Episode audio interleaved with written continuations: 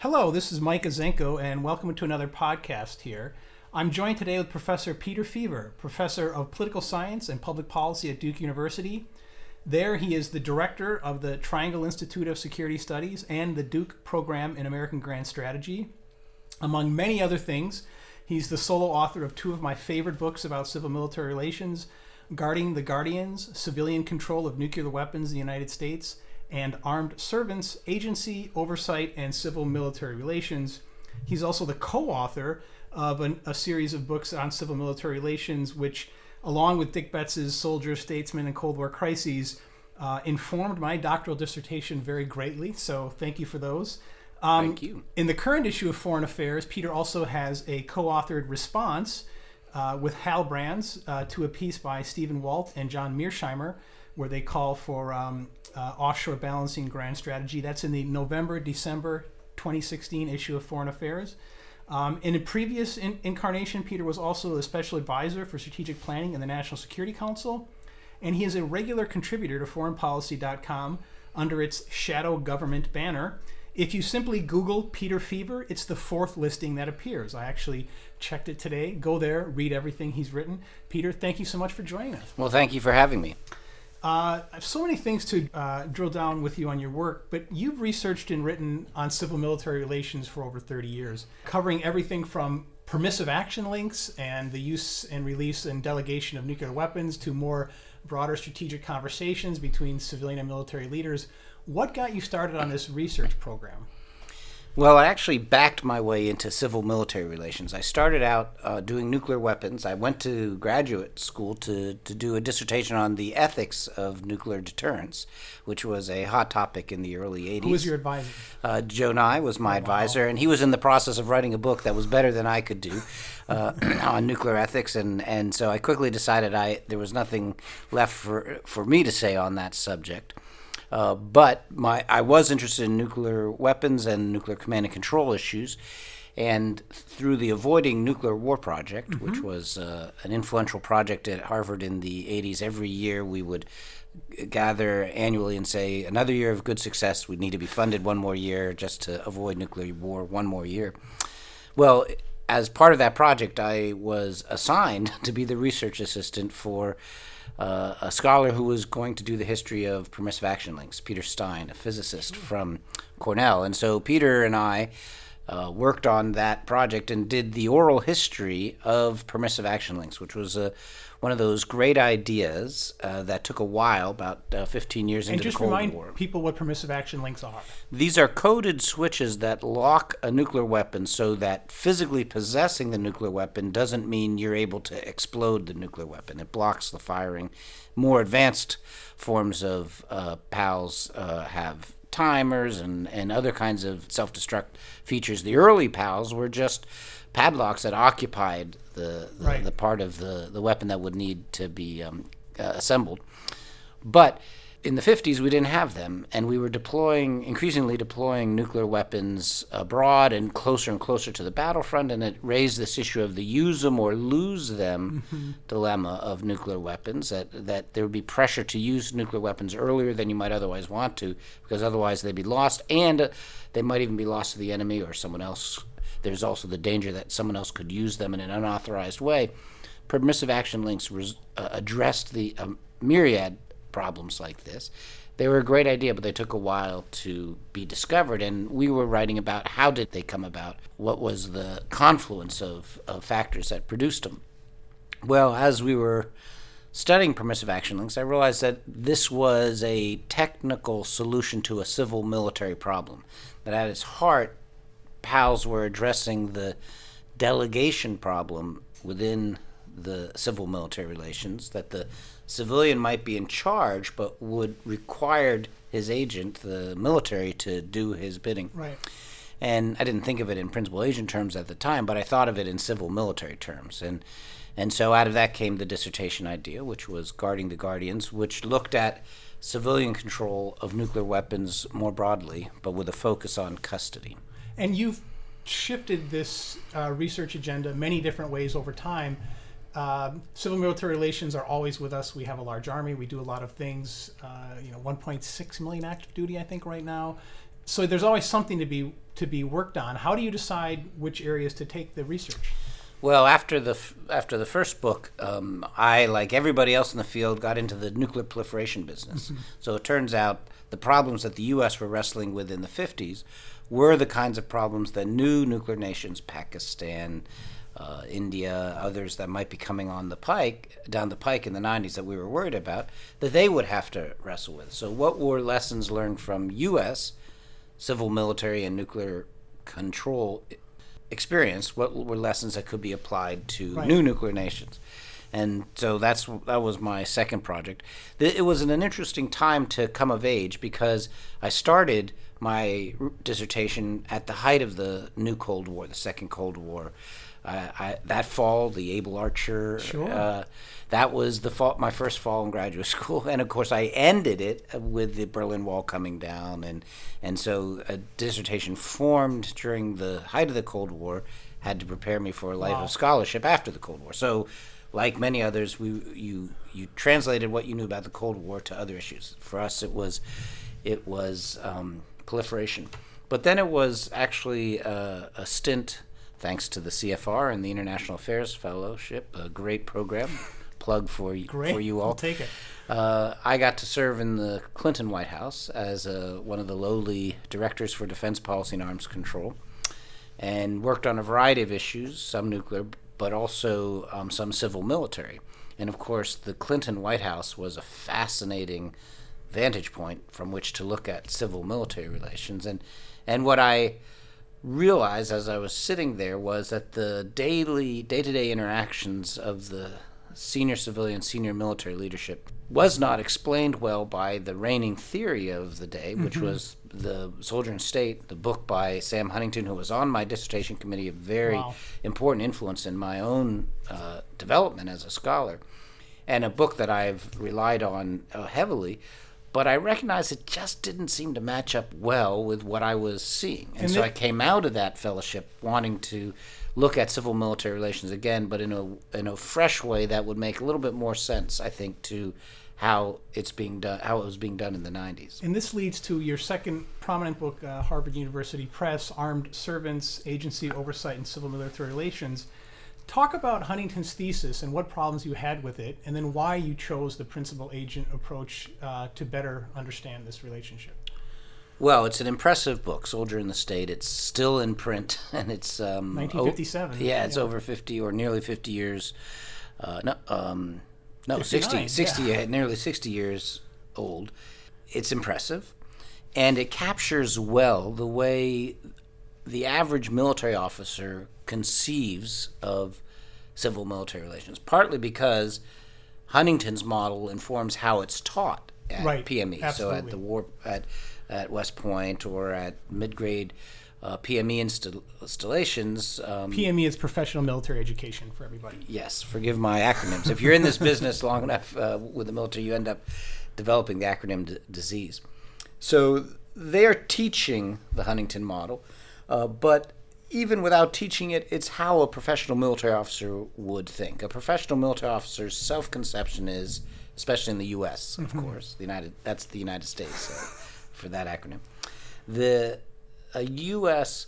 professional military officer is not thinking about coups, voluntarily subordinates himself or herself to the Constitution, to civilian control, but also views him or herself as a professional, developing expertise who brings something unique to the table, and that for that expertise to have its needed impact on policy and on the outcome of whatever national security problem you're working, that expertise needs to be respected and indeed acknowledged with an autonomous zone where it is responsible. The military expertise is ruling. So the Huntington model is that military exchange voluntarily subordination to the civilian on strategic questions in exchange for the civilian leader delegating autonomy to the military on operational and tactical Civilians decisions. set the framework and the boundaries, and the military executes. Right. One general put it this way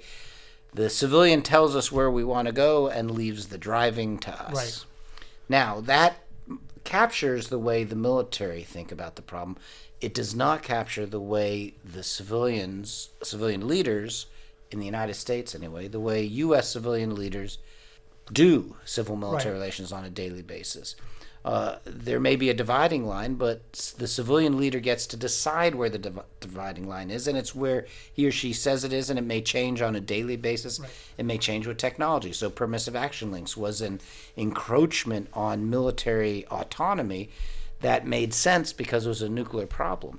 Did not make sense to the generals of the day who said you should trust us. Of course, we're not going to use the weapons in an unauthorized way. You don't need a PAL to guarantee that. But it made sense to the civilians. So civilians are constantly drawing the line closer into military matters, and so in the business, what the military would call micromanage, micromanaging military affairs. Uh, this produces a much more conflictual relationship than the Huntington model would uh, admit of, and yet it also, in the Cold War experience, produced success. We, we won the Cold War. And Huntington's model didn't allow for those two outcomes of heavy civilian interference, but also eventual success. And so I, my my effort was to come up with a, a, a more deductively grounded model that would allow for that outcome of micromanagement, but also good outcomes on national security. And then principal agent theory. How do you adopt that and apply it? So that is uh, something from the economics literature that uh, in the 90s, as I was wrestling with this problem, uh, was being brought into political science, primarily by uh, folks who studied Congress and, and the way Congress uh, controlled the bureaucracy. So the Congress would establish a bureaucracy, an agency, a regulatory agency, but then use principal agent techniques in order to try to rein, maintain congressional will over how the agency performed. And of course, the agency was trying the opposite to have Right. autonomy. And th- that literature was looking at it in civilian uh, sectors, and I said that captures well the dynamic I saw at the White House uh, in the civil military domain. And so I applied the insights there. Wasn't the first one. Debbie Avant um, Sure. uh, was one of the first to bring it in to apply it to civil mil, but I um, uh, expanded on that and it, it's, it has some off-putting jargon. It, it talks about the military shirking, and which is when their preferences prevail over the civilian, and they're working when the civilian preferences prevail over the military. That jargon, which makes sense in the political science world, is off-putting to your Sure. average uh, military audience. Um, but I've had quite a few um, military officers who've gone back to school to do their own dissertations or to do their own advanced study, and they find that the model works well in, in, in dealing with the problems that they they're studying. And so I think it uh, has some chance uh, over time of uh, of being an alternative choice for understanding U.S. Uh, civil mill and maybe even a superior one. But yeah, even if I lift to 100, I won't sell as many copies as, as Sam did with Soil But it, but it is. I see it assigned at you know at Leavenworth. I see it assigned at uh, Carlisle. You see it assigned at Quantico. I mean, more and more of the services recognize its value, and it's assigned alongside Sam Huntington's book often. Um, coming to more contemporary times, we spoke with Kori Schake last month about a great, excellent volume she had out with General Jim Mattis, Warriors and Citizens: American Views of Our Military, to which you were a contributor uh, a co-author of one of the chapters. Um, Kori has very strong opinions, as do you, about retired general and flag officers participating in politics. Uh, these former generals and flag officers like to say, well, we s- subordinated our constitutional rights for 35 years and now we're citizens, so can't we speak our minds? But you have, uh, am- among many others, said that there's a problem with this because it erodes the fundamental civil military institutional relations. What are the problems you have with what you're seeing in the campaign today with the generals' participation? Well, first let's let's be clear about some boundaries. Uh, the retired military have the right to do this, so we're not talking Sure. about uh, whether they have the right to do it. We're talking about whether it is right, whether it's good for them to do this, and in particular whether it's good for the military profession writ large, which of course they devoted their professional life to advancing. And my argument is they may have the right to do it, but it's not a good thing that they're doing it. And the thing that they're doing is having one toe in the partisan political world, but the other toe uh, in the cloaking themselves in the respect and authority that the military institution in the United States does enjoy by virtue of it being nonpartisan. Nonpartisan. And so they're trying to have their cake and eat it too. If they went all the way over to the other side and ran for office as a partisan candidate, as Dwight Eisenhower did successfully, as Wes Clark did not successfully, Al Haig did not successfully. When you're running as a candidate, then you are partisan. Right. And you're no longer accorded the respect that the that is given to nonpartisan institutions. Um, and that's that's good for America. Dwight Eisenhower was a fine president. So there I want more veterans to run for office. That's fine. It's veterans, particularly the more senior ones. So if it's a, a retired lieutenant, it doesn't really matter. But when your first name, even in retirement, is general or admiral, Not John or Mike. not John or Mike, when your first name is general, then you are retaining some of the authority of the military institution into retirement. And indeed, that's why the campaigns want you. They're not interested in John Nathman's endorsement in 2012. They were interested in Admiral Ma- Nathman's. Right.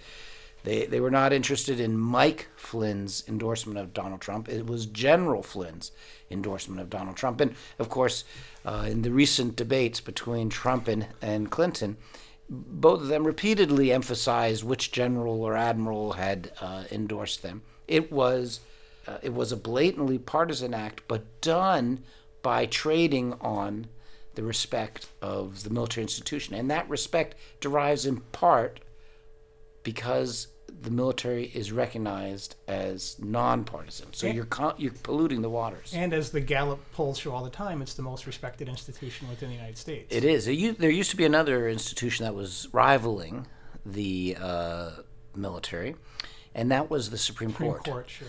And in the last 10 years, the Supreme Court's uh, numbers have plummeted. Not coincidentally, I would say, at the same time that perceptions of how partisan the Supreme Court Right. is has increased. And so that's a warning for the military. If you become viewed by the public as a partisan institution, the way, sadly, Americans see the Supreme Court today, then respect for the military goes down. Now, there, but there's another there's another problem here, which is that our system depends on the commander in chief knowing that on day one, minute one, once they are, have taken the oath, they are commander in chief, and the military will obey their lawful orders. Article 2, Section 2. It's quite Yeah. explicit. And that they can trust the military and so confide in the military, that they can bring the military into their inner circle for the debates about what do we do in Syria, what do we do vis a vis Putin, whatever. And that the, the military in the room will not use that information two years, four years hence to say, oh, I couldn't possibly support this person for president. I was in the room with them. Trust me, you do not want this person to be your commander in chief uh, it- when senior military become prominent in partisan endorsements, they are complicating the job for their sitting Absolutely. um, successors who are military. And, and the political advisors in the White House are going to be looking with a a fisheye at the military, wondering which is the next one that's going to do this to us. And so uh, it, it, it compromises the integrity of this, uh, the military advisory process. And of course, uh, we need the best military advice uh, advisory process that we can have in these difficult times. So why compromise it? Now, one of the interesting things is I'm not sure it has a big effect electorally. You've looked at surveys of prospective voters, and they don't really care. Well, when you do a survey experiment, which is you know a, a, a limited treatment, um, it's not hours and hours and hours of TV ads bombarding the, the thing, but um, uh, but it's also not hours and hours of TV ads with dueling generals competing each other. So the what what would happen if we were able to measure the electoral impact more um, precisely? I don't know, but but from the tests we have been doing, it's it's a it's a small effect, small enough that a campaign desperate for every edge Right. will be unwilling to let it go, but not so large that it is worth doing to outweigh the other downsides of it. And so it's a fool's errand to try to persuade campaigns not to do this. I've tried. I've talked to my Republican uh, political friends. I've talked to my Democratic political friends. I've explained this problem to them. They get it, but they say they cannot unilaterally disarm.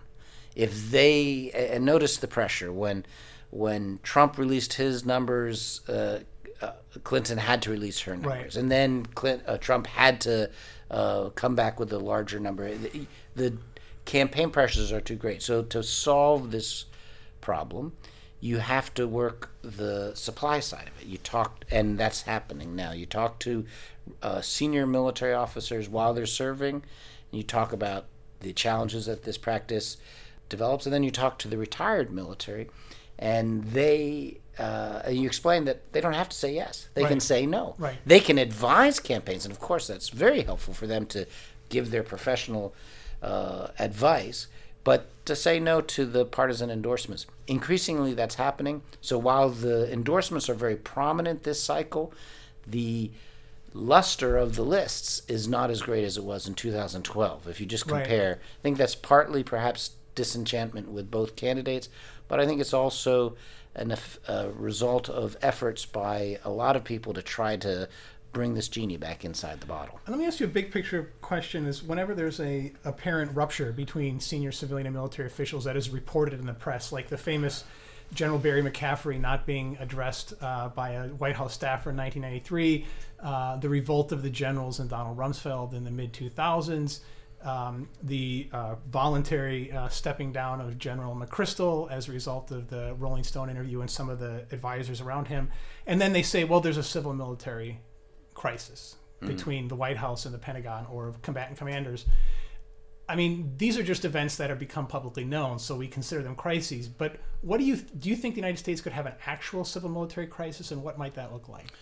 Yeah, the the three you mentioned, I don't think are crises. Uh, some of them are are just tempests in a teapot. Sure. I think when McCaffrey uh, had that incident in the White House, that that probably was taken out of uh, blown out of proportion the underlying friction between the Clinton White House, particularly the civilian, uh, and the Powell and the Joint Chiefs of Staff, that was not uh, made up. That was right. real, and that came close to a crisis. I'm not sure I would call it a crisis. The a better example of a crisis was MacArthur's um, sure. f- uh, firing and and the the the steps of insubordination that he was walking up to about to do, uh, and then crossed the line and and and had the Chiefs not backed uh, Truman in that, that would have been a very dangerous crisis.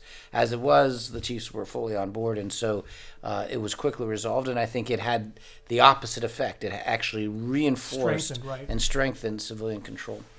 There's uh, dogs that didn't bark. So in 2006, when President Bush was trying to figure out what to do in Iraq, uh, he recognized first that we needed to look at the strategy with fresh eyes, and then realized this strategy that we were following wasn't working, and then was trying to find an alternative that he thought would have a better chance of working. He settled on an option, the surge, which he eventually uh, put in place.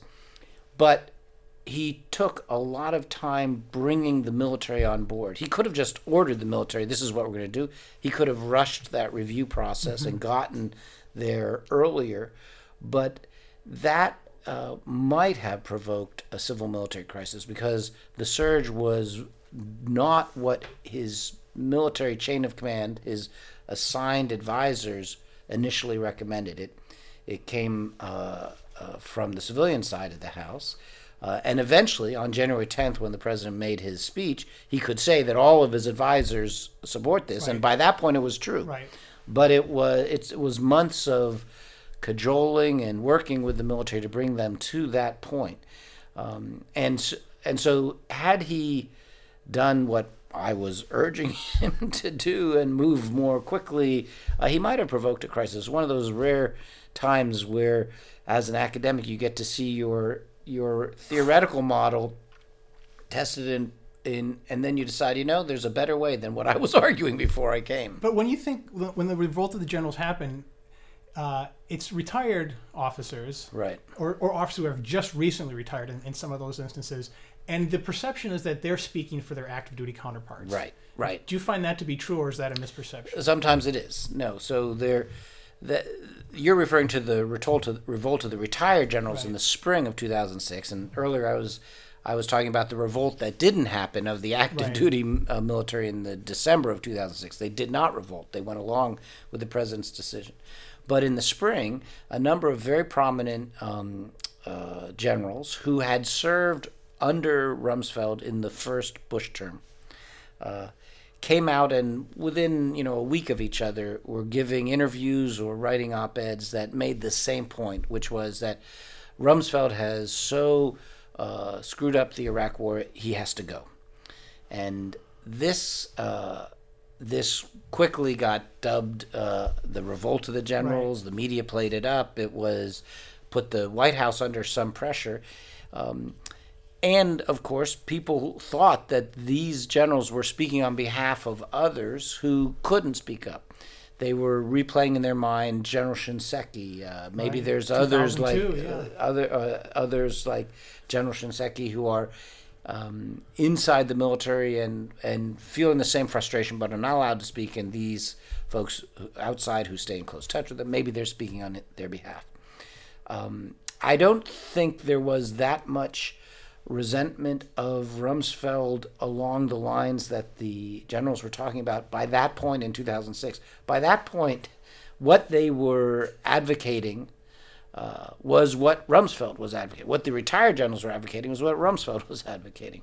Uh, and so the, the generals were a little bit out of touch with where the strategic ferment was. And indeed, uh, the the challenge inside was uh, a very different one. Civilians uh, who wanted to try the surge, uh, and and military who were, were resistant to it. So the generals were out of phase, out of sync with that, and they also had the paradoxical effect of making it impossible to fire at Rumsfeld. So their Right. purported policy goal was to get Rumsfeld fired, Who offered his resignation multiple times? apparently. but but the president uh, said uh, and, uh, that once that came out, he could not do it. Otherwise, that would that would be corrosive of civilian control. If it if retired generals complaining about a SecDef could get the president to fire the SecDef, that would be a problem, that would politicize it. So, so they bought Rumsfeld another six months of um, of job security.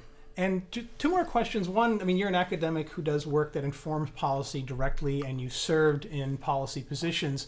How often do you see academic findings or debates that are commonly among academics and social sciences find their way into actual policy discussions in the, in the White House or the NSC?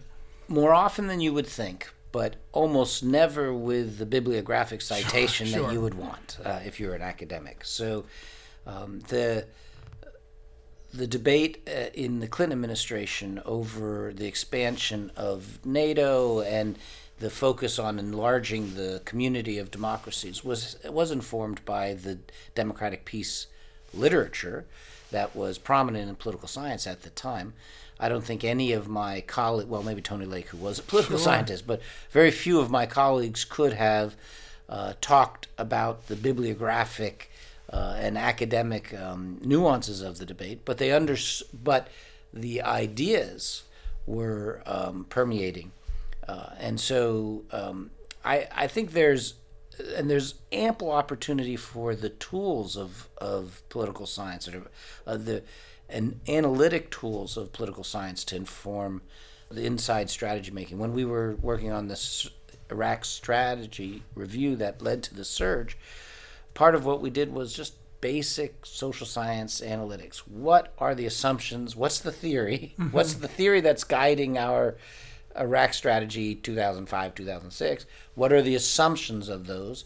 How um, much confidence do we have in those assumptions today? And, and one of the interesting, I remember vividly doing this exercise and realizing that the assumptions that we had laid down a year before, we had explicitly laid out here are our assumptions in the fall of 2005. And then in August, September 2006, we take that same list and we do a check against it. And we realized we didn't believe any of these assumptions were true anymore.